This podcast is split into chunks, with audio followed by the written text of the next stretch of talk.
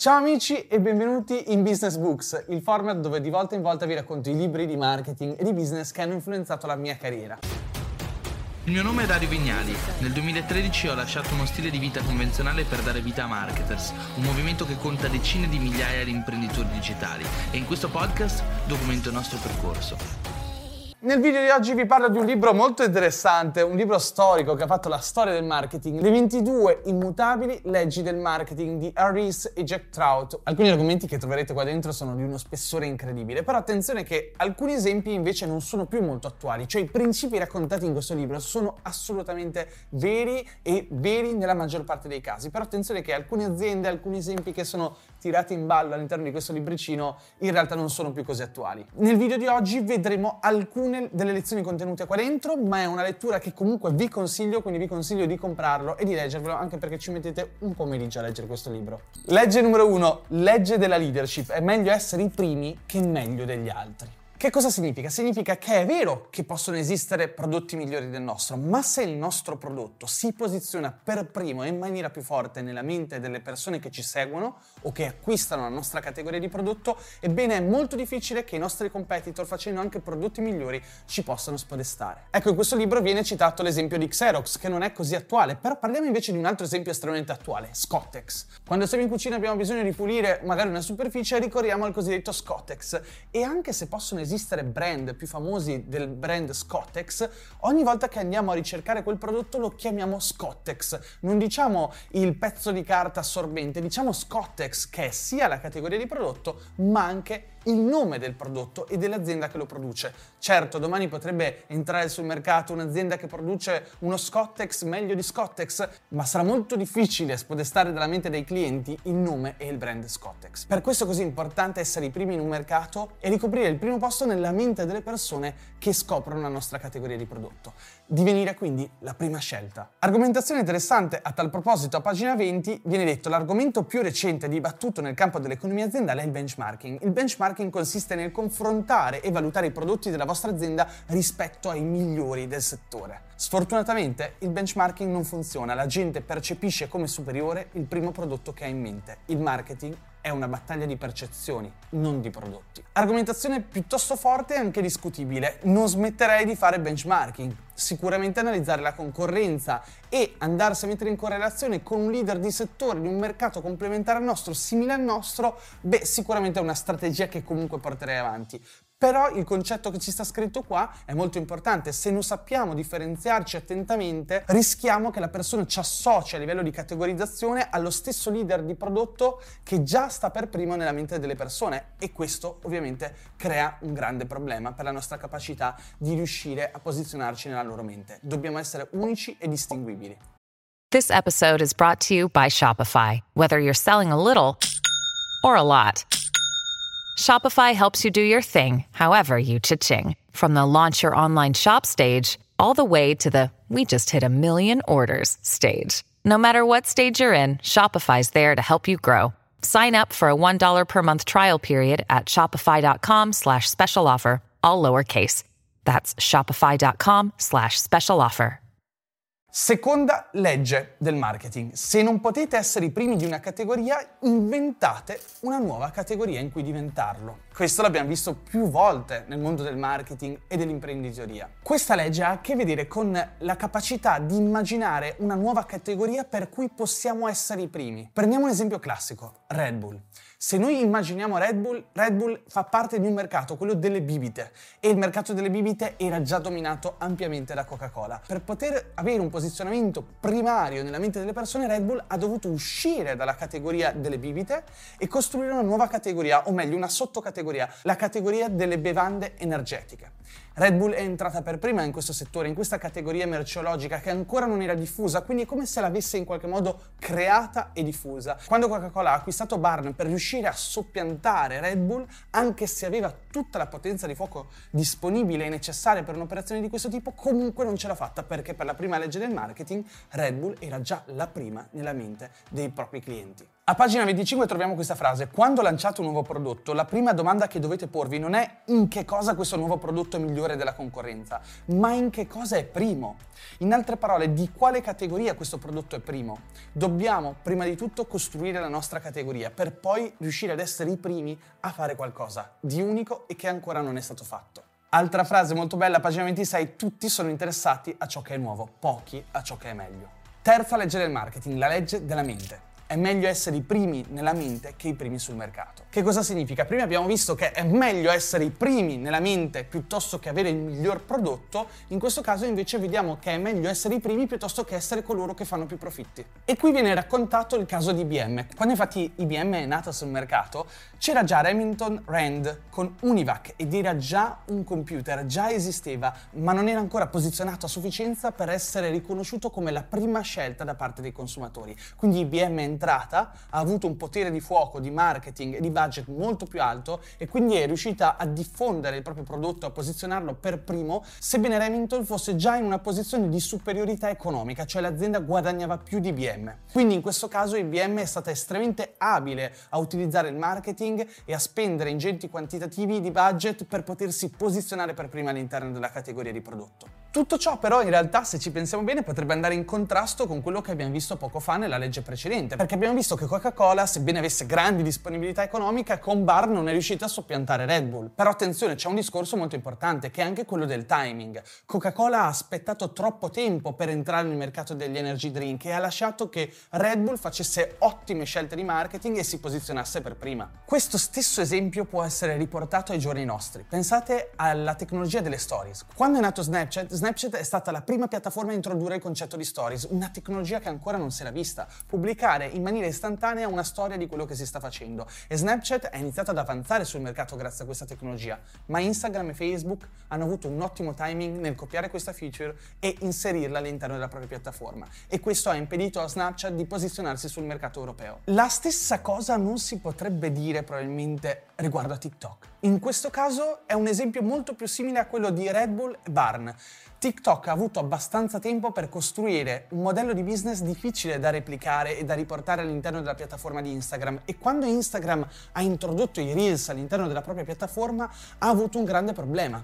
Il timing era passato e quindi le persone hanno iniziato ad associare la parola TikTok a un formato di video, di media, abituati quindi a creare e consumare quotidianamente che in qualche modo ancora Instagram non è riuscita a soppiantare e attenzione, non è detto che ce la farà mai. La legge della mente però ha a che vedere anche con un concetto importante, la trasferibilità dell'informazione. L'informazione per posizionarsi nella nostra mente deve essere chiara, deve essere memorabile, deve essere facile da ricordare. Per questo si dice nel business che è importante avere una unique selling proposition o un brand statement, raccontare chi siamo, cosa facciamo e perché le persone ci dovrebbero seguire o acquistare i nostri prodotti. Dobbiamo posizionarci in maniera efficace, utilizzando un nome semplice da ricordare e uno statement, una promessa di valore facile da ricordare. Pensate semplicemente al nome Apple, quanto sia facile da ricordare e quanto effettivamente sia un nome dotato di una semplicità disarmante. Quarta legge del marketing, la legge della percezione. Il marketing non è una battaglia di prodotti, è una battaglia di percezioni. Non esiste una realtà oggettiva, esistono solo percezioni nella mente del cliente effettivo o potenziale. La percezione è la realtà. In questo caso gli autori ci dicono che il marketing ha a che vedere con una manipolazione delle percezioni e per dimostrare questa cosa porta in esempio un caso estremamente interessante. Più di dieci anni fa Coca-Cola ha provato un nuovo prodotto sul mercato che si chiamava The New Coke e sentite un po'.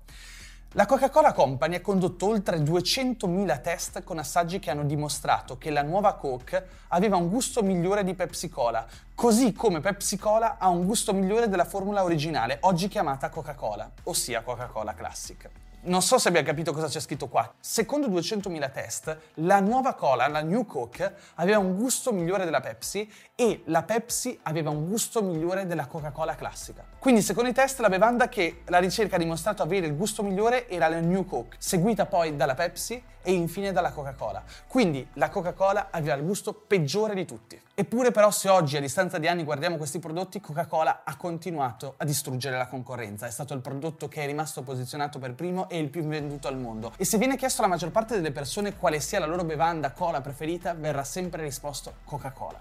Quindi attenzione, non è il nostro gusto, non è sempre il prodotto a vincere, ma molto spesso è la nostra idea che abbiamo associato al prodotto, è il posizionamento del prodotto all'interno della nostra mente. Lo ripetiamo, pagina 37, il marketing non è una battaglia di prodotti, è una battaglia di percezioni. Quinta legge del marketing, la legge della focalizzazione. Il concetto più potente del marketing è possedere una parola nella mente del cliente potenziale. Quando parliamo di personal brand statement, di unique selling proposition, di avere una frase che determina chi siamo, cosa facciamo, perché le persone ci dovrebbero seguire, ha proprio a che fare con questo principio. Dobbiamo possedere una parola o una frase, far sì che le persone ci ricordino per qualcosa. Chi è Dario Vignali? Ad esempio, magari da un po' che mi segui, se sei una delle persone iscritte al mio canale, chiediti se dovessi raccontare a un tuo amico o a una persona che conosci chi sono in una semplice frase, che cosa gli diresti? E quello è il mio personal brand statement nella tua mente, è la frase che occupo nella tua mente. Ogni brand, ogni personal brand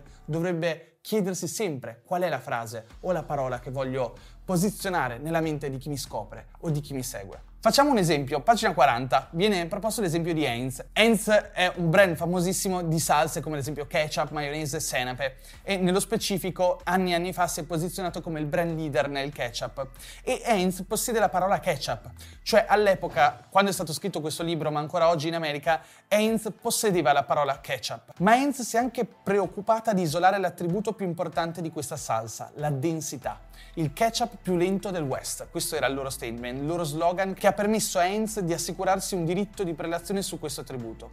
Il fatto di possedere il termine lento aiuta Heinz a mantenere una quota di mercato pari al 50%. Se non siete un leader, la vostra parola deve avere una focalizzazione limitata. Se non possiamo occupare un intero mercato, diventa importante riuscire ad occupare almeno una caratteristica differenziante che ci renda unici e ci permetta quindi di posizionarci per quella caratteristica. Come scegliere la propria parola? Viene sempre descritto a pagina 40. Le parole più efficaci sono semplici e orientate al beneficio. Per quanto il prodotto o le esigenze del mercato siano complessi, è sempre meglio concentrarsi su una sola parola o beneficio anziché due, tre o quattro. Quando entriamo in un mercato già esistente dove ci sono già competitor posizionati per primi, l'essenza del marketing è restringere la focalizzazione, riuscire ad essere quanto più focalizzati su un bisogno specifico, su una parola specifica, su risolvere un problema in maniera quanto più definito possibile. Momento pubblicità, se il video vi sta piacendo vi chiedo di lasciare un like per aiutare questo canale e questo video a diffondersi quanto più possibile. Per me è molto importante, vi costa un secondo del vostro tempo e se non seguite il canale vi consiglio di iscrivervi. Trovate la playlist con tutti i video dedicati al marketing. Ora passiamo invece alla sesta legge, la legge dell'esclusività. Che cosa ci dice la legge dell'esclusività? Semplice. Due aziende non possono possedere la stessa parola nella mente del cliente potenziale. Scordatevi di andare a copiare il posizionamento di qualcun altro, ma scordatevi anche di andare a focalizzare il vostro marketing su un attributo o una parola che già viene posseduta da un vostro potenziale competitor. Bisogna essere i primi ad occupare sia il posizionamento sia la parola che definisce i nostri attributi. E passiamo ora alla settima strategia del marketing, la legge della scala, che ci dice la strategia da usare dipende da quale piolo della scala occupate. Perché attenzione, non è detto che per forza dobbiamo essere i primi, perché se il mercato è abbastanza grande o si sta ingrandendo a sufficienza, possiamo ad esempio scegliere di occupare la seconda o la terza posizione, come ad esempio nel famosissimo caso di Avis. Il mercato del noleggio auto era già posseduto, dominato dal posizionamento di Hertz. Hertz era il leader di categoria. Oggi c'è qualche problemino economico, ma era il leader di categoria, era il brand più conosciuto per il noleggio auto. Avis era la seconda scelta, era il secondo brand più famoso e più posizionato per il mercato del noleggio auto. E qual è stata la ottima strategia di Avis? Dichiararlo apertamente. Infatti il loro slogan è diventato questo, Avis è solamente la seconda nel noleggio auto, quindi perché scegliere noi? Perché ci mettiamo più impegno. Per 13 anni di fila Avis era stata in perdita, poi una volta ammesso che era la numero 2 ha iniziato a far soldi. Come possibile? Semplice perché tendenzialmente siamo portati a riconoscere solamente il primo brand, quello che è posizionato per primo nella nostra mente, poi ci sta tutto il resto e difficilmente ci prendiamo il tempo per mettere in scala tutte le altre scelte o per categorizzare le altre offerte. Nel momento in cui un brand invece alza la mano e ci dice io sono il secondo e lo dichiara apertamente, improvvisamente tra la poca chiarezza del posizionamento degli altri brand brand, quello spunta. C'è una prima opzione, ma se quella prima opzione non è disponibile, so nella mia mente quale sia la seconda. E tutte le volte che non potrò, ad esempio, scegliere Hertz, piuttosto che scegliere un brand a casaccio, vado a scegliere la seconda opzione, Avis. E questo ha permesso ad Avis di scalare le classifiche, di recuperare le proprie perdite e diventare un'azienda estremamente riconosciuta nel loro settore. Amici, ci tengo a precisare un attimo che questi sono esempi di decine di anni fa. Le aziende in 30 anni falliscono mediamente, la maggior parte delle aziende non supera il centenario neanche i 30 anni, quindi è assolutamente normale che oggi ci siano altre scelte, che il mercato sia cambiato, che siano entrate delle tecnologie che hanno sconvolto il settore. Perché se ad esempio prendiamo altri brand sono stati molto forti a scegliere una parola che gli ha concesso di diventare ancora più potenti. Se ad esempio prendiamo Sixt, sappiamo che la loro parola è premium, cioè loro hanno un'offerta di auto premium e tutti vorrebbero un'auto premium, ma a prezzi accessibili, con una buona app che funziona molto bene. Per questo, ad esempio, un brand come Sixt è riuscito a entrare in un settore con degli elementi e dei fattori differenzianti e di posizionarsi in maniera estremamente efficace. Io, ad esempio, quando viaggio devo noleggiare, prendo sempre Sixt. Non so voi cosa utilizzate, fatemi sapere nei commenti qual è il brand posizionato nella vostra mente per gli autonoleggi, sono molto curioso. Ora so che questo libro era sulle sette leggi del marketing, ma voglio aggiungerne una bonus per chi è arrivato fino a qua. Era una legge troppo bella per non inserirla. Legge numero 9, la legge dell'opposto. Se vi battete per il secondo posto, la vostra strategia è dettata dal leader. Nella forza c'è debolezza. Dovunque il leader è forte, un aspirante numero due ha l'opportunità di capovolgere la situazione. Dovete scoprire l'essenza del leader e quindi presentare l'opposto al cliente potenziale. In altre parole, non cercate di essere migliori, cercate di essere diversi. Spesso il confronto è tra nuova arrivata e vecchia scelta affidabile.